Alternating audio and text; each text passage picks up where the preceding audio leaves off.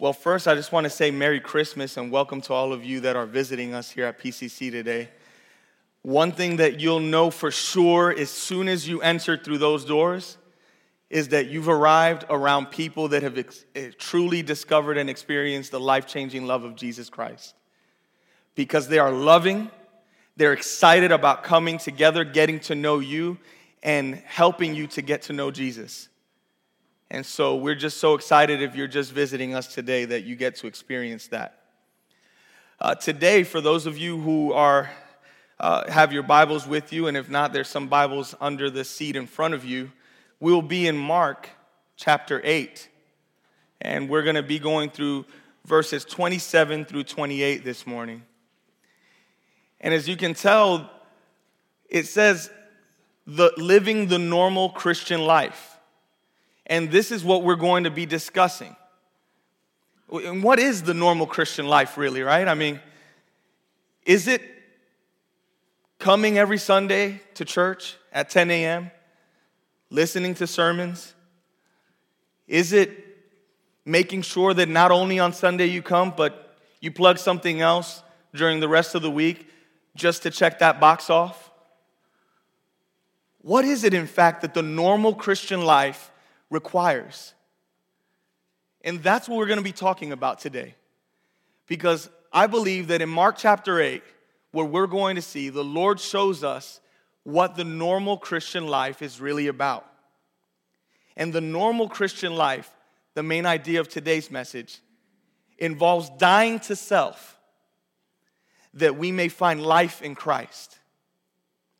This morning, we are going to spend some time in Mark chapter 8, verse 27 through 38.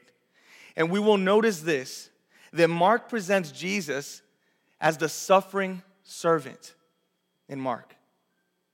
He clearly presents Jesus as the Son of God, the Lord. As people revived by God's word, that's you and I, those who have come to faith in Christ, we must understand three key points that you'll see here in a minute and that we'll unpack in today's message. The first is we must know and confess who Jesus is. The second, we must learn and affirm the ways of God, not of man. And the third, we must understand and accept that Jesus calls us to die. Please turn with me to Mark chapter 8, verse 27 to 38.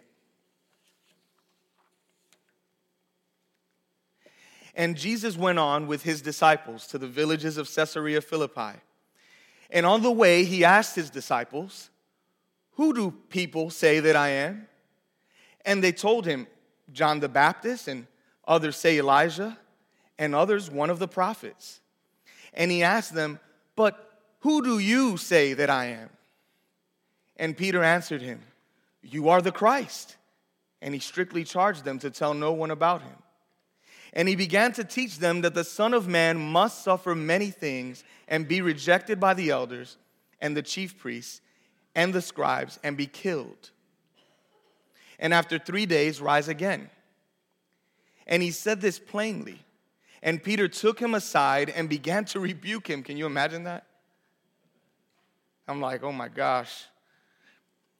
But turning and seeing his disciples, he rebuked Peter and said, Get behind me, Satan, for you are not setting your mind on things of God, but on the things of man. And calling the crowd to him with his disciples, he said to them, If anyone would come after me, let him deny himself and take up his cross and follow me. For whoever would save his life will lose it but whoever loses his life for my sake and the gospel's will save it. For what does it profit a man to gain the whole world and forfeit his soul? For what can a man give in return for his soul? For whoever is ashamed of me and of my words in this adulterous and sinful generation, of him will the Son of Man also be ashamed when he comes in, in the glory of his Father with the holy angels. Amen, right? Today, friends, there's a faulty perspective of Jesus that is extremely dangerous.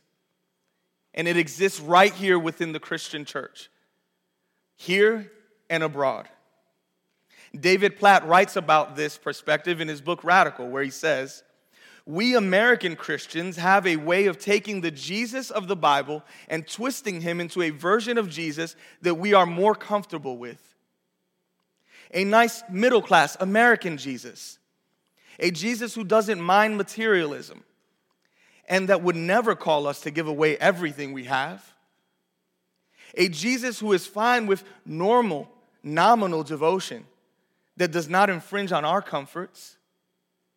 A Jesus who wants us to be balanced, who wants us to avoid dangerous extremes, and who, for that matter, wants us to avoid danger altogether. As a Jesus who brings comfort and prosperity to us as we live out our Christian spin on the American dream.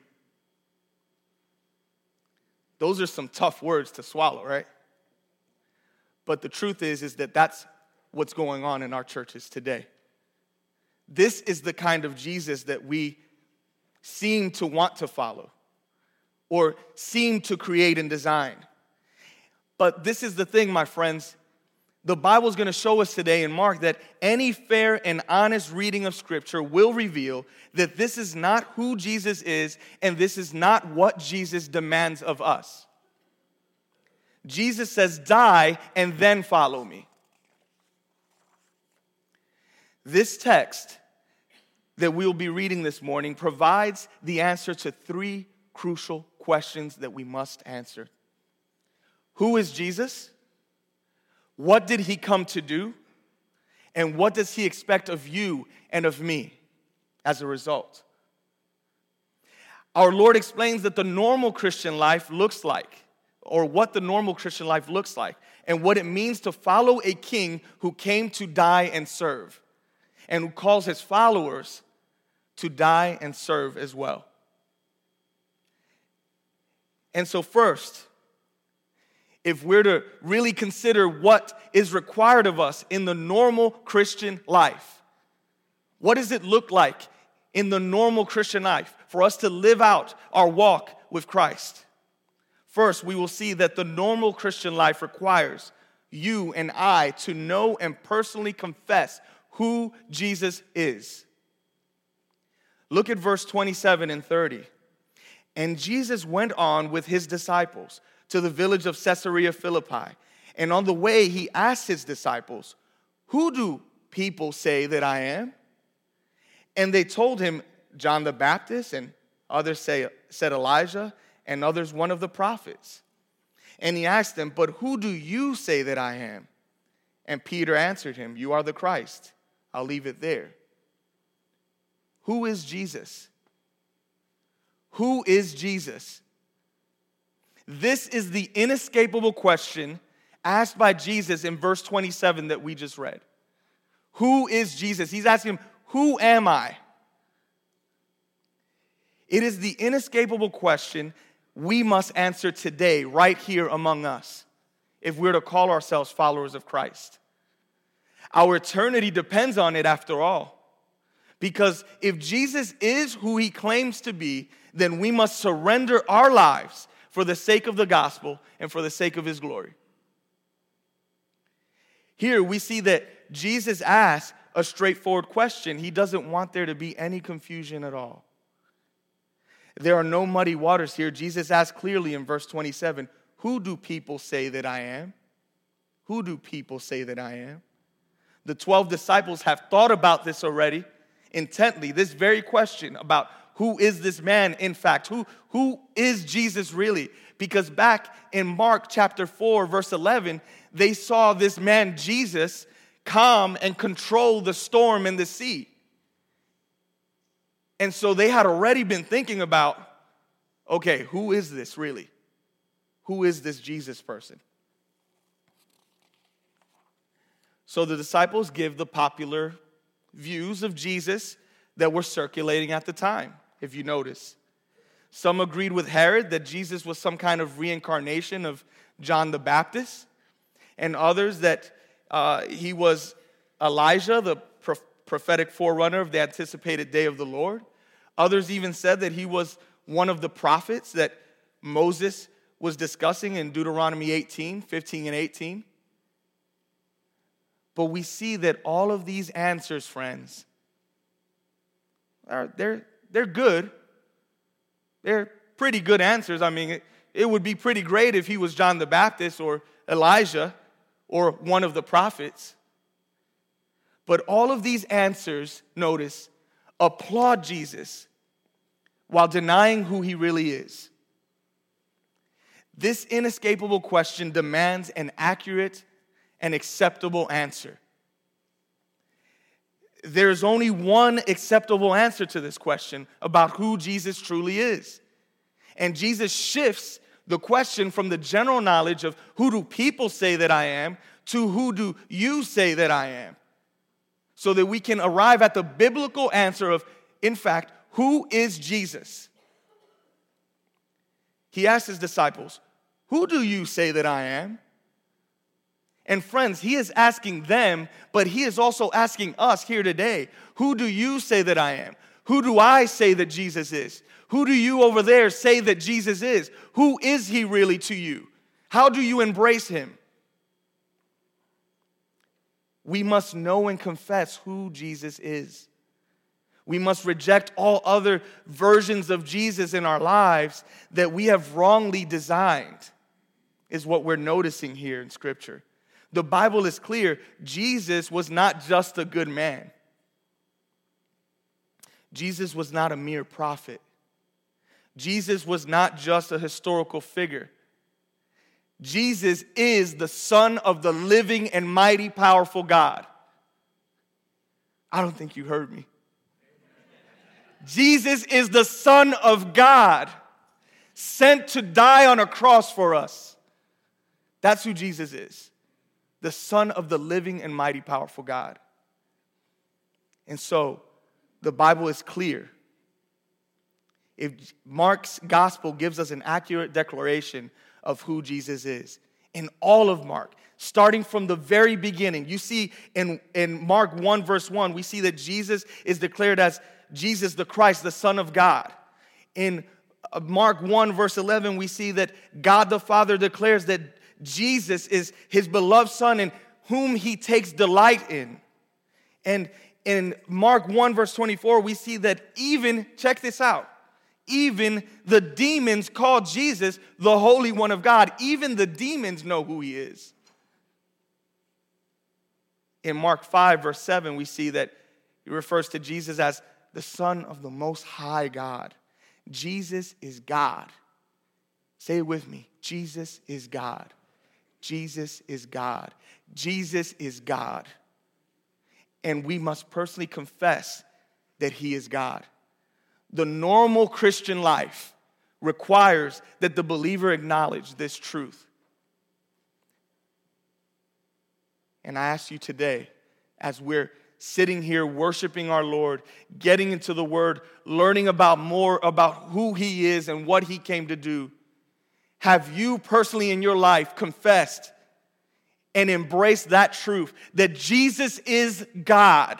He is not just a man, He is not just a prophet. Jesus is God, and He is worthy of our praise. Secondly, we understand, if we're to understand anything about what the normal Christian life requires of us, those who call themselves followers of Christ, disciples of the truth, the normal Christian life requires us to learn and affirm the ways of God, not of man. Look at verse 31 and 32. And he began to teach them that the Son of Man must suffer many things and be rejected by the elders and the chief priests and the scribes and be killed. And after three days, rise again. And he said this plainly, and Peter took him aside and began to rebuke him, which Every time I say that last part, I'm like, oh my gosh. You know, Peter rebuking Jesus. Are you kidding me right now? Because when you really think about it, I mean, you see this guy, he's seen Jesus control the weather for crying out loud. And he dares take him aside and rebuke him. Come on. But listen to this. Don't miss this, guys. Don't miss this. There are major implications to confessing that Jesus is God. It's not just a mere understanding. Understanding and confessing that Jesus is God means that the normal Christian life requires us to learn and affirm the ways of God, not of man. The first half of Mark focuses on who Jesus is, and the gospel tells us that the king has come, and our response is to repent and to believe. In the very first confession uh, of who he is, comes from one of his own disciples, from Peter. Peter said, You are the Messiah. And so we've learned who Jesus is. Now we're going to learn what he came to do. The gospel tells us that Jesus is a king that came to die. He is a king that came to die. I don't know about you, but I haven't met another king on this earth that is willing to step down from his throne and die for me. Our response is to take up our cross then and follow him, this king who came to die. We see that a king who dies, though, is not what they expected or what they wanted. And if we were to be honest about our own life, a king who came to die is not what we expect, and it's not what we want many times when we come to worship the king. A king who came to die if we were to really embrace and believe that we are worshiping and following a king who came to die on the cross and take the penalty of our sin on himself, then that would really change our life. In verse 31 and 32, we learn that God's ways are often hard, but they're always clear. Jesus begins a new chapter in the disciples' education and in our education here today as we're reading this word. And it is time for them to graduate. It's time for us to graduate, even if we're not ready. Even if we're not ready.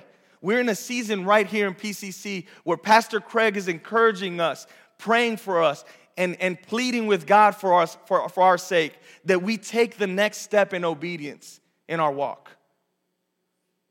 And this is, in fact, what's going on right here in this picture of Jesus discipling his disciples. He's beginning a new chapter in their education, and they're not ready, but they're gonna take that next step. Jesus is the Christ who will usher in a, an eternal kingdom over which he will rule as king and Lord. Isn't that amazing just to contemplate? That we get to be a part of the family of God, of the King of Kings, who is going to usher in an eternal kingdom over which he will rule as King and Lord, and we will be his subjects. But more than that, we will be sitting at his table. However, God's ways will be different, and they often are, from what a world that exalts power and authority would expect.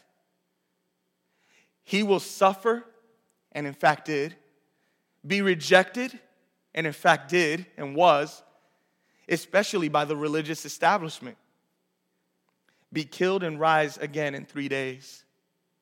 And we understand that all of this must happen and did happen, and it was necessary for it to happen. It is what Scripture actually promised. That this, my friend, this, what Jesus came to do, the King who came to die, this is what sin's payment demands and we cannot provide. And so God took it into his own hands. This is where the law of God and the love of God will meet. This is where the judgment of God and the grace of God embrace. If we rob the word must of its meaning, we empty the gospel and the cross of its glory. God's ways are often hard, but they're clear. God's will is often a challenge, but it is perfect for us, perfect for you, perfect for me. Look at verse 32 and 33. And he said this plainly, and Peter took him aside and began to rebuke him. But turning and seeing his disciples, he rebuked Peter and said, Get behind me, Satan, for you are not setting your mind on the things of God, but on the things of man. Notice that Peter was on board with Jesus being the Messiah. He was on board with that. Peter was not on board, however, with Jesus going to the cross. He wasn't on board with it. You know why he wasn't on board with it? Because it makes things real. It makes things real. Jesus going to the cross makes things real. Jesus bleeding out and dying for his sake makes things real. Because then it's going to require Peter, it's going to require you and I to make some sort of commitment. It's going to require us to understand wow, this is real. The king came to die, and die he did. And so what now? As Jesus rebuked the demons in Mark 3, verse 12, Peter now rebuked Jesus. Peter now rebuked Jesus. And I'm thinking, bad call, Peter. I mean, this is Jesus Christ you're talking to. You've seen this man's power at work and you're going to rebuke him again. Not a good look on Peter, right? But if we were to be fair and honest, any one of us would probably have done the same thing. Just like Peter, just like Peter, just like Peter, friends, we want a Jesus, we, myself included, want a Jesus that fits our agenda. We think we know what kind of Messiah Jesus needs to be. We, we attempt to reshape and redefine him in, in, into the, our conception and our selfish ambitions. Give me a Jesus that I can control, we say, right? One that can be made in my likeness, that serves me in my needs, that glorifies me in my wants. Have this Jesus fit into my impossible schedule. Let him serve me. Yes. right? Let him serve me. Let him be my personal servant and not my personal savior. And the answer to this is no. How can it be? You and I must learn and affirm the ways of God and not of man. We, we may not fully understand it, the whole picture. It may not be easy or safe to serve Jesus and to follow him, especially in today's society where we're being pulled in so many different directions. And in fact, being hated for what we believe about the king who came to die but it will, however, be best. In fact, Romans 12, verse 2 tells us that it will be perfect. It will be perfect. That is something to be happy about.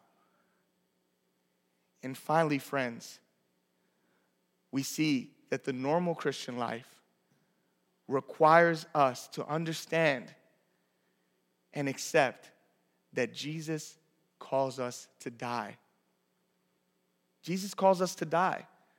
See, God's ways are often hard, but they're usually clear. And they are challenging, but they're always perfect. We are confident that God's will is perfect, even if it might not be safe. We embrace Jesus' call to follow him and to die in order that we and others may find life.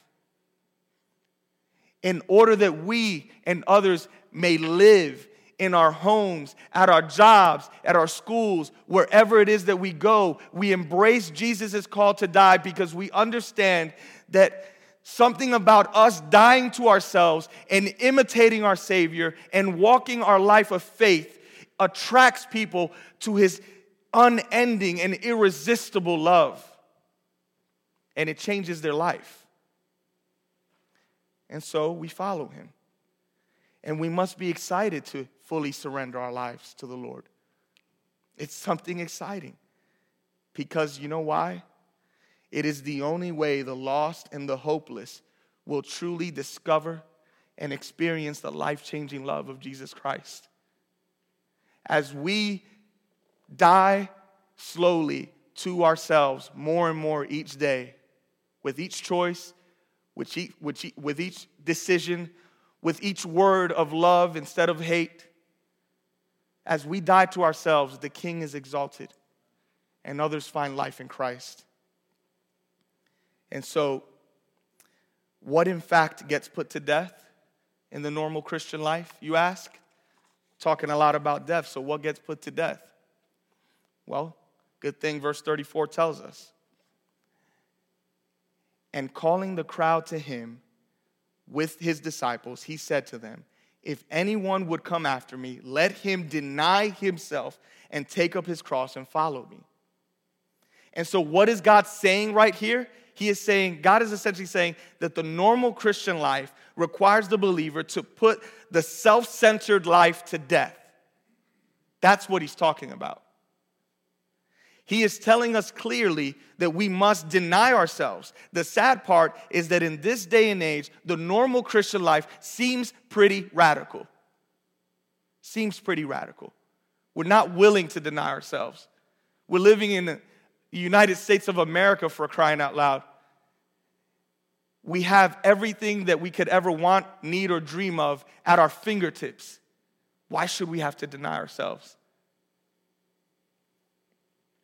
Is what we live like. But we understand that if we are to be good disciples of Jesus Christ, that we will deny ourselves. And firstly, what is it that we deny? We give up our right to self determination.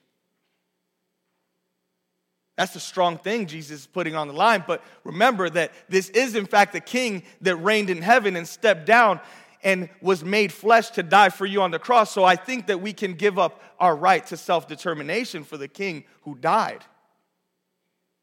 We must live instead as Christ directs us to live. We must treasure and value Jesus more than ourselves. We must put to death the idol of I, I, I in everything that we do and think and say. And secondly, we must take up our cross and die.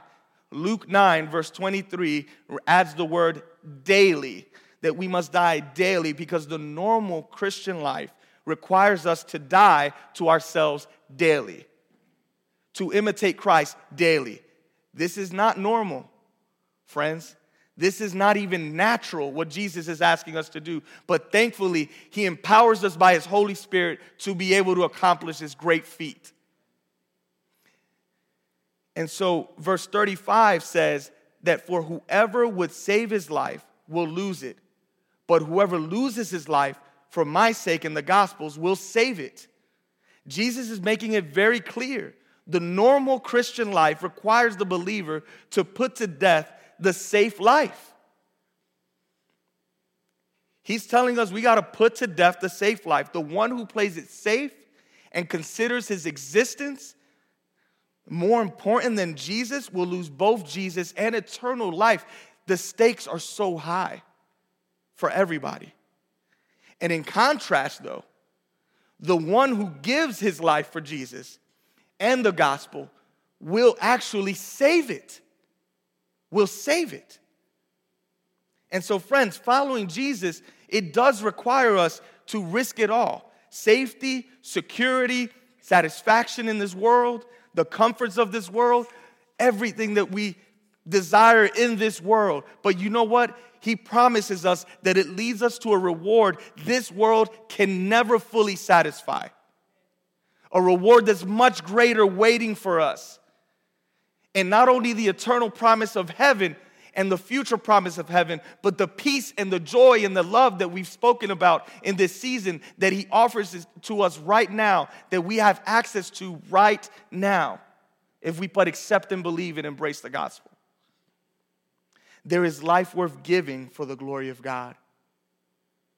And the glory of the gospel, we die to ourselves so that others might live because that's in fact what the king did. He died so that others might live.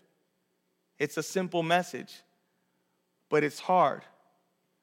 But I'm here to tell you today, as somebody that has been changed, as somebody that has fully embraced, as somebody that has discovered and has experienced the life changing love of Jesus Christ, and you can find somebody right next to you as well that has, that it is fully worth it it is fully worth it. When the king comes to live in your heart, it is fully worth it. He gives you joy and peace that you'll never have. He gives you so much joy and so much love to fill all those voids and holes in your life that you're trying to fill with something else that you'll never need for nothing more in your life than the King to live in your heart.